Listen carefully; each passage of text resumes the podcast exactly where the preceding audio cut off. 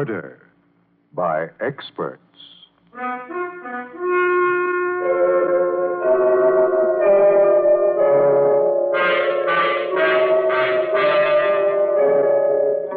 The Mutual Broadcasting System presents Murder by Experts with your host and narrator, the noted mystery writer, Brett Halliday. Mr. Halliday is creator of the world famous detective character, Michael Shayne, author of 25 mystery novels, and whose latest work, This Is It, Michael Shayne, has just been published. This is Brett Halliday. Each week at this time, Murder by Experts brings you a story of crime and mystery which has been chosen for your approval by one of the world's leading detective story writers. This time, our guest expert is the noted mystery novelist Lenore Glenn Offord. From her wide knowledge of the field of mystery, Miss Offord has chosen a tense and dramatic tale of a man who found himself enmeshed in a web of jealousy and violence, with an ending he didn't foresee. As written by George and Gertrude Fass. And now we present John Sylvester and Joyce Gordon in Three's a Crowd.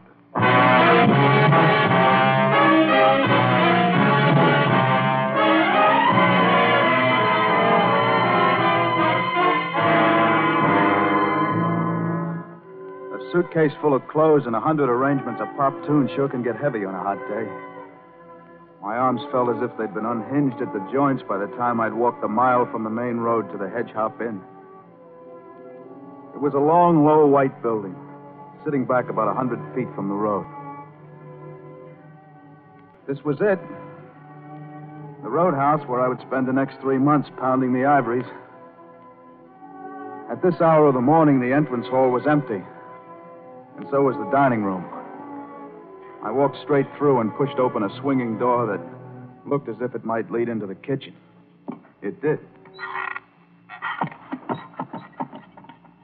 Hello. Oh, hiya. Where'll I find Mr. Hedges? Oh, he'll be around. You the new piano player? That's right. Dick Starr's the name. Oh, Gus Peters. I'm the cook. Oh, glad to know you, Gus. Rest your weary limbs. Thanks. He didn't meet you at the bus stop, eh? Nope. Yeah, knew he wouldn't. More important things to tend to. Well, how about a cold beer? You look as if you need it. Uh, no beer, thanks. But I'll have a glass of milk if it's handy, and a sandwich. Milk. You, uh, you sure you're the new piano player? Well, I said I was. So Hedges had more important things to do than to meet me, huh? Yeah, his wife keeps him on the jump. His wife? Yeah, doesn't let her out of his sight. She went to town to do the marketing this morning. He followed her, most likely. Well, why would he want to do that? Don't trust her, that's why. Jealous. You want some free advice, son? Yeah, okay. Stay away from her. Far away. Ah, that won't be hard. No? Well, maybe you'll change your mind when you see her. Why do you suppose we've been having such a fast turnover in piano players? None of them last more than a week. Ah, listen, Gus, I see plenty of gorgeous gals in my line of work. They don't bother me. Yeah, well, every Napoleon's got his Waterloo, son. Only two men around here ain't ever been bothered by Alice Hedges. Me, for one, I'm past that kind of foolishness. And the other? Andy Slade. Who's he? You made him. He works here. How does he manage to resist? You know, I ain't never figured that one out. Except he's just a natural cold fish. Hey, uh, leave your stuff on the porch Dick? Uh huh. Well, I'll take it to your room. You're in the attic right next to me. Oh, swell, but never mind lugging up that stuff. Oh, it's all right, son. I'm going up anyway. You just sit here and finish. Gus went out and left me alone with my sandwich and milk. A couple of minutes later, I found out what he'd been driving at. The door from the dining room swung open, and a girl came in carrying some packages. She walked over to the table and put them down before she said anything. And I had time to get a good look at what was probably the most beautiful woman I'd ever seen. Hello. You're Dick Starr, aren't you? Yes, I, I am. I'm Alice Hedges. How do you do? Hello. I hope Gus is making you comfortable. My husband didn't meet your bus, did he? Uh, no, I walked. I'm awfully sorry. If I'd known, I. Oh, John. Here's Mr. Starr, the new pianist. Mr. Starr, my husband. How are you, Mr. Hedges? Hello, Starr. Alice, go remind Andy to meet me in my office in 15 minutes. Oh, but John, I'm sure he remembers. Go on, Alice. All right. Listen to me, Starr. You're new here. Yes. Now get this into your head and get it in good the first time. Stay away from my wife. You can relax, Mr. Hedges. I'm here to play the piano. Well, just so you don't forget, it's the only thing you're here for. Mr. Hedges, I assure you, I haven't the least intention. Oh, of- now don't give me that, Starr. I've reached the end of my rope with her. The next man she makes a play for is going to get it.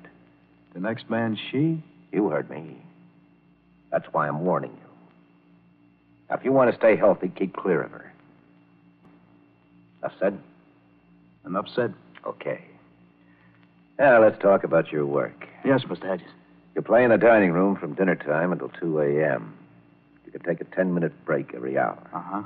And there won't be a lot of customers in the dining room. Sometimes there may not be any. But you'll play anyway. Oh, that's okay with me. Uh, maybe you'd better get this straight from the start. I don't make my money out of the dining room. Or the bar either. No? No. I've got the barn fixed up with a dice table and a roulette wheel.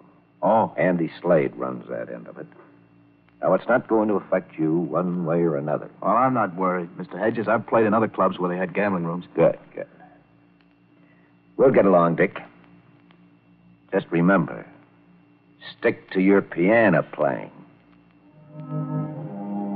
I intended to. If Hedges wanted to go around thinking his wife was a man chaser, that was his business. Of course, he was wrong. All you had to do was look at Alice Hedges to know that she was straight. She'd never come chasing after me.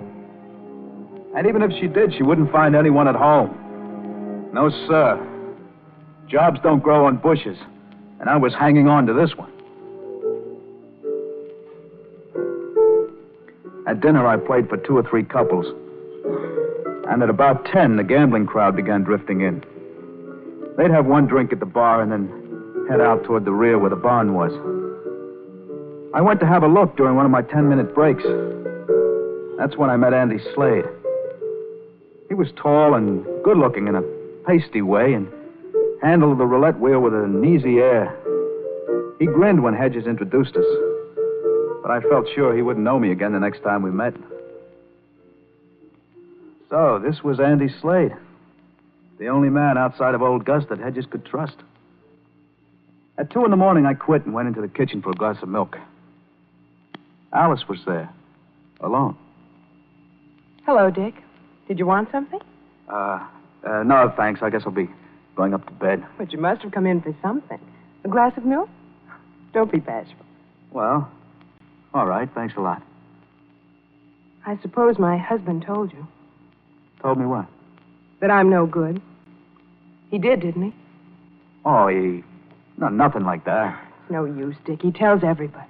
Well, he might, he might have said something, but I just let it blow over my head. What do you think, Dick? About me, I mean. From what you've seen of me. Do I look like that kind? Well, certainly not. You, you look like a nice girl to me, Mrs. Hedges. A very nice girl. You really mean that? I know you do. You can't imagine how much it means to me to hear you say that. John is so crazy with jealousy. And he has no reason, absolutely no reason. It Makes me so miserable. Always spying on me, always following me. Gosh, that's a shame. Dick, see that lake out there? Yes? It's big and blue and. Someday that's where I'm going. That's one place he won't follow me. Oh, don't talk like that, Mrs. Hedges. That's that's no way to solve anything. Would it really matter to anyone? What? Sure. It wouldn't matter to John. He doesn't love me, really. Jealousy is just sort of a disease. I haven't anyone else. It would matter to me, Mrs. Hedges. You. Yes, it would, even though I never laid eyes on you before this morning. I know what you must be feeling, and I, I'm sorry for you. You're kind, Dick. You really understand, don't you? Oh, Dick, I need someone to understand me, to, to help me. Gee, I'll be glad to do anything I can on. I know there's nothing you can do. But I'll be able to talk to you. And that'll mean so much to me. It will? I need a friend, Dick. I'm glad I found a friend. I went up to my room, but I didn't sleep. I kept thinking about Alice.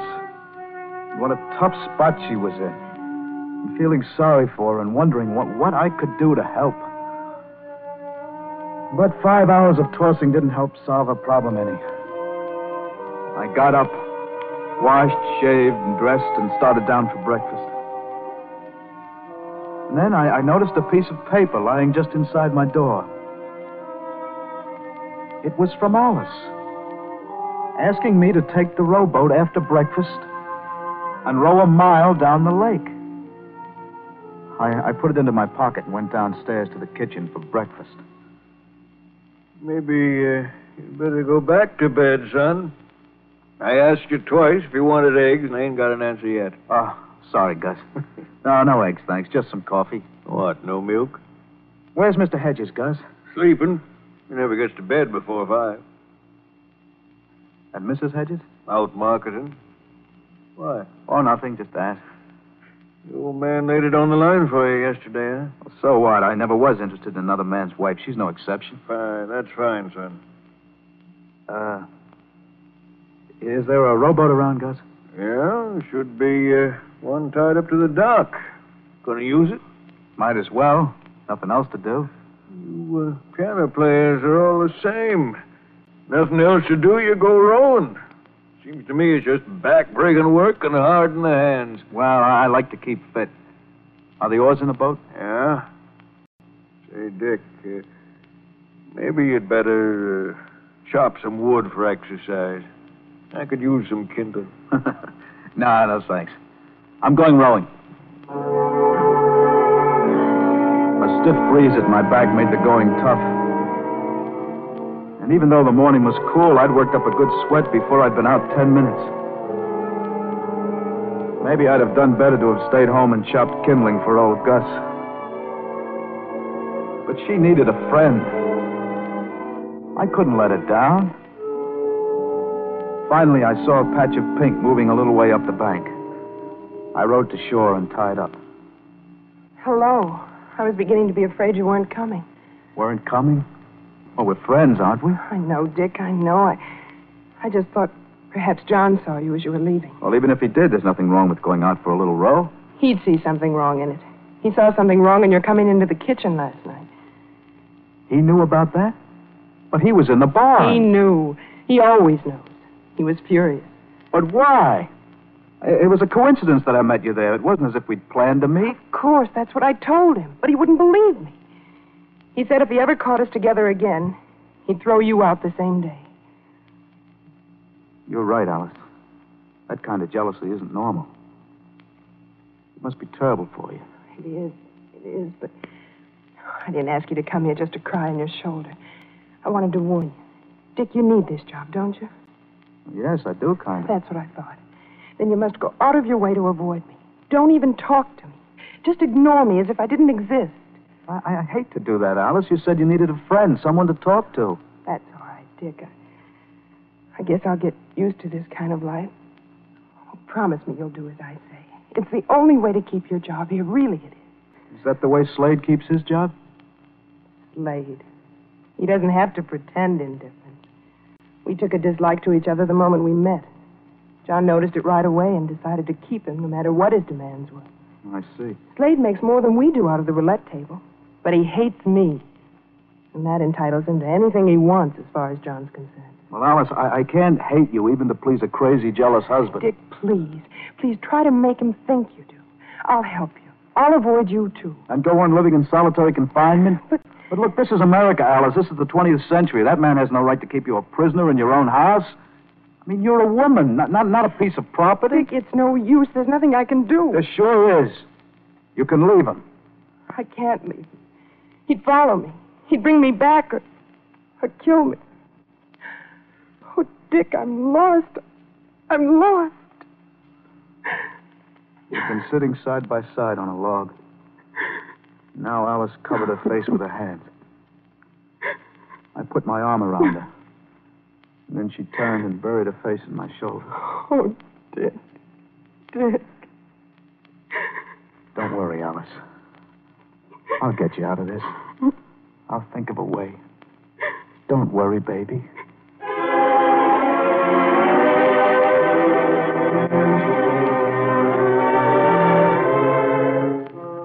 Alice driving the car got back to the inn sooner than I did in the rowboat.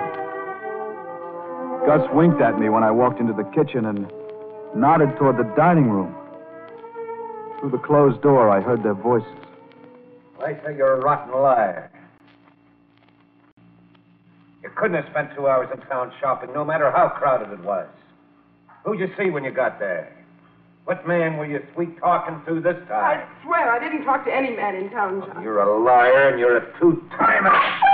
That'll show you. Low down. Take it easy, son. I'll break his neck. Don't be a fool.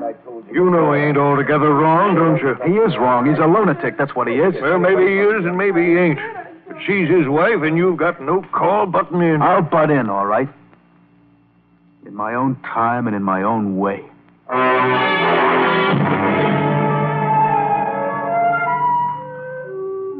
I didn't see or hear from Alice again that day. I knew it wasn't because she wanted to avoid me. She was doing it for my sake, to keep me out of hot water. But the next morning, I felt I had to see her. And I had a hunch she wouldn't be too hard to find. After breakfast, I went down to the boat dock. The boat was there, but the oars were missing. I went back to the kitchen and asked Gus where they were. Oh, the oars, huh? Well, it's a funny thing about them. I, uh, I happened to notice that they had something wrong with them. I figured if you use them again, you might get hurt. So I just put them where they won't cause no trouble. Stop being smart, Gus. Let's have them. Look, what's the sense of getting blisters on your hands? You stay close to home, son. You'll be better off. I'm not worried about a few blisters. Well, then let me tell you something. Hedges took the other car and followed his wife this morning. Still want them oars, Dick? I walked out on him and let the porch door slam behind me. I'd wanted to tell Alice about the idea that had come to me at about three that morning. It was so simple, I couldn't understand why it hadn't popped into my head the minute I was sure that Alice had to be rid of that man. Gambling was illegal. If Hedges was in jail, he couldn't bother Alice, could he? I went out to the public phone booth in the bar and called the police and told them about the gambling going on in the barn over at Hedge Hop Inn. As simple as that. I was feeling pretty good that night. Playing to an empty dining hall and thinking how pretty soon Alice's troubles would all be behind her. With that precious husband of hers safe behind bars.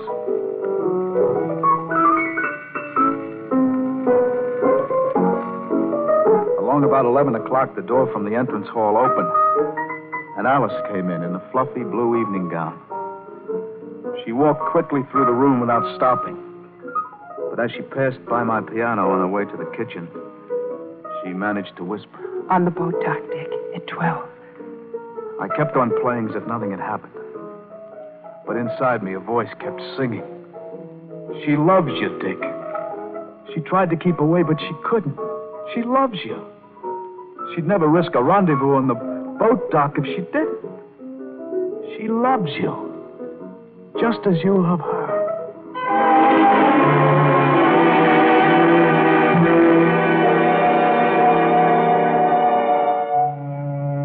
At five to twelve, I was on the dock. It was a night right out of a dream. With the mist over the lake and the moon a pale blur in the starless sky. I was looking out over the inky water when I heard the click of her high heels behind me.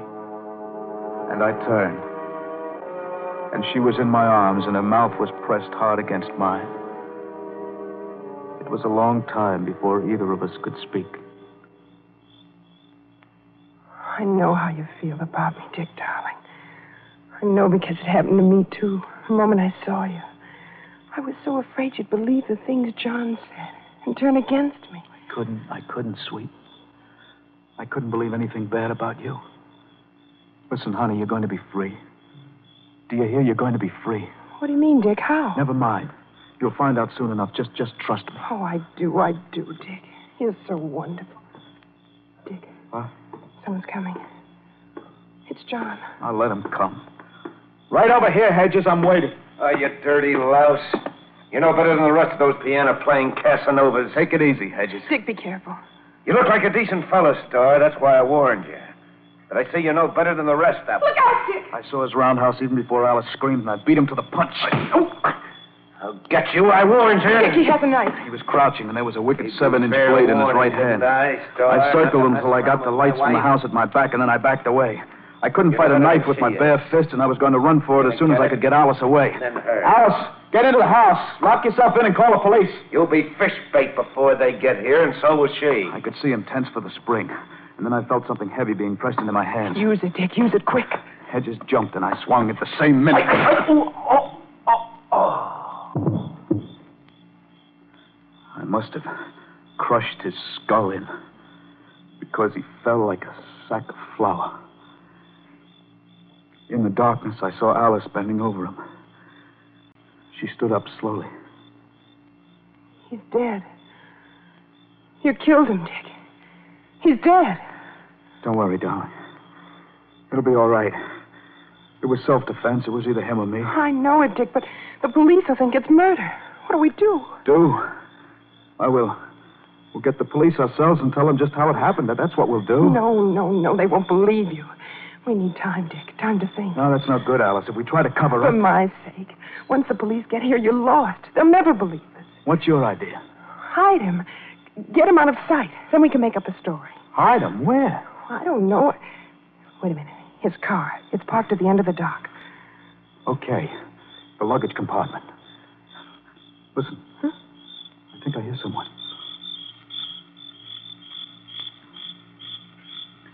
We stood and listened. But there wasn't a sound except the crickets, shrilling so loudly the noise seemed to beat inside my brain. So we dragged Hedges' body off the dock and I carried it to the car. Luckily, there wasn't any blood. I pushed it into the luggage compartment and closed the lid. It would be safe there until I could think of something to do with it. Then we separated. I went back to my piano while Alice gave the people gambling in the barn some story about Hedges suddenly getting sick.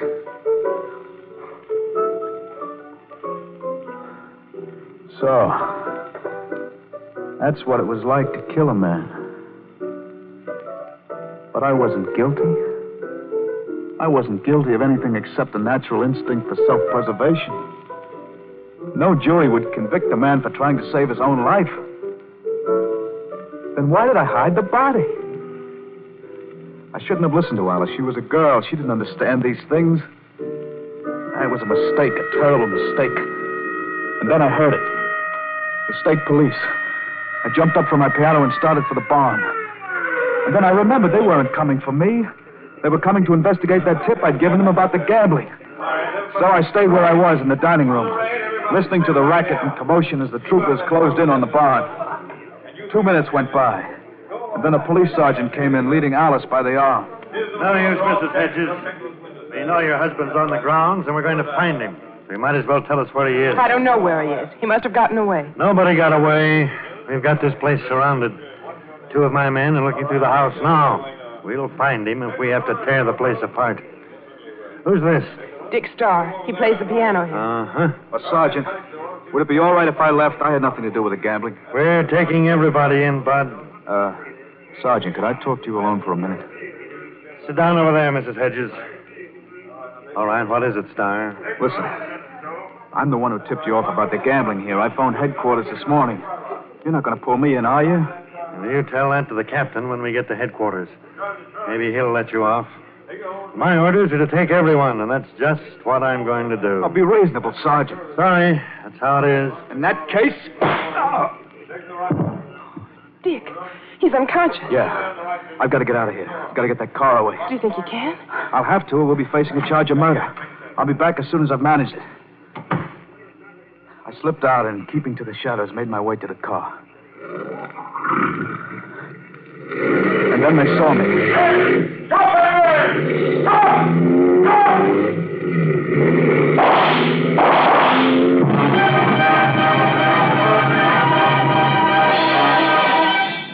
I got out on the road and stepped on the gas. Behind me, I heard the roar of motorcycles as some of the troopers came after me. I kept my lights off, hoping to lose them in the dark when I hit the highway. But if they couldn't see me, I couldn't see anything at all. The black outside came rushing at me. And suddenly the ground fell away. The last thing I heard was a crash of glass.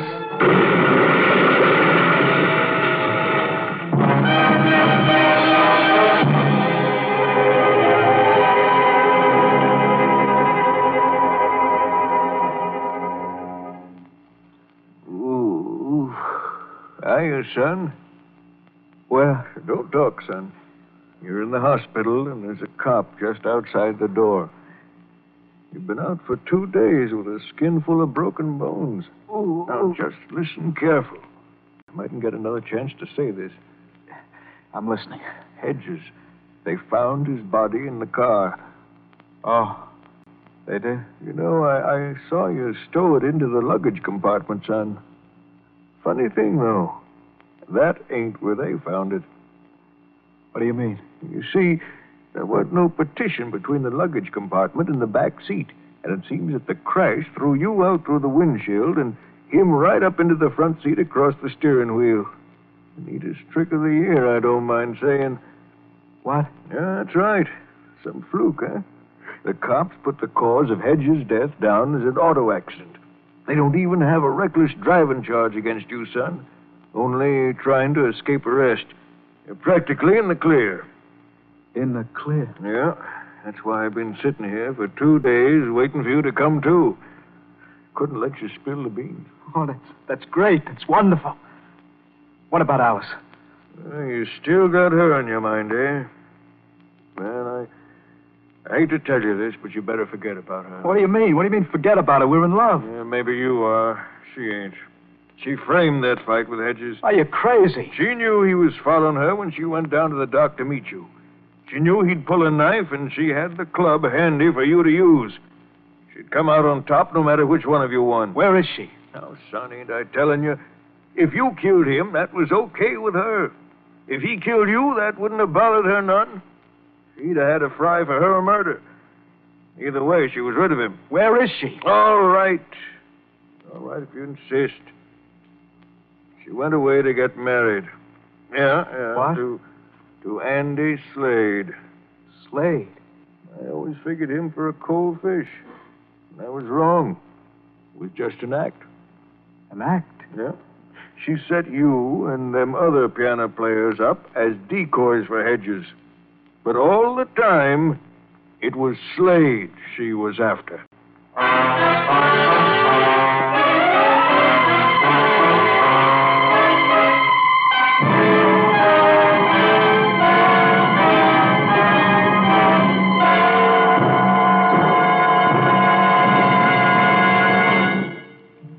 And so the curtain falls on Three's a Crowd, which was chosen by guest expert Lenore Glenn Offord.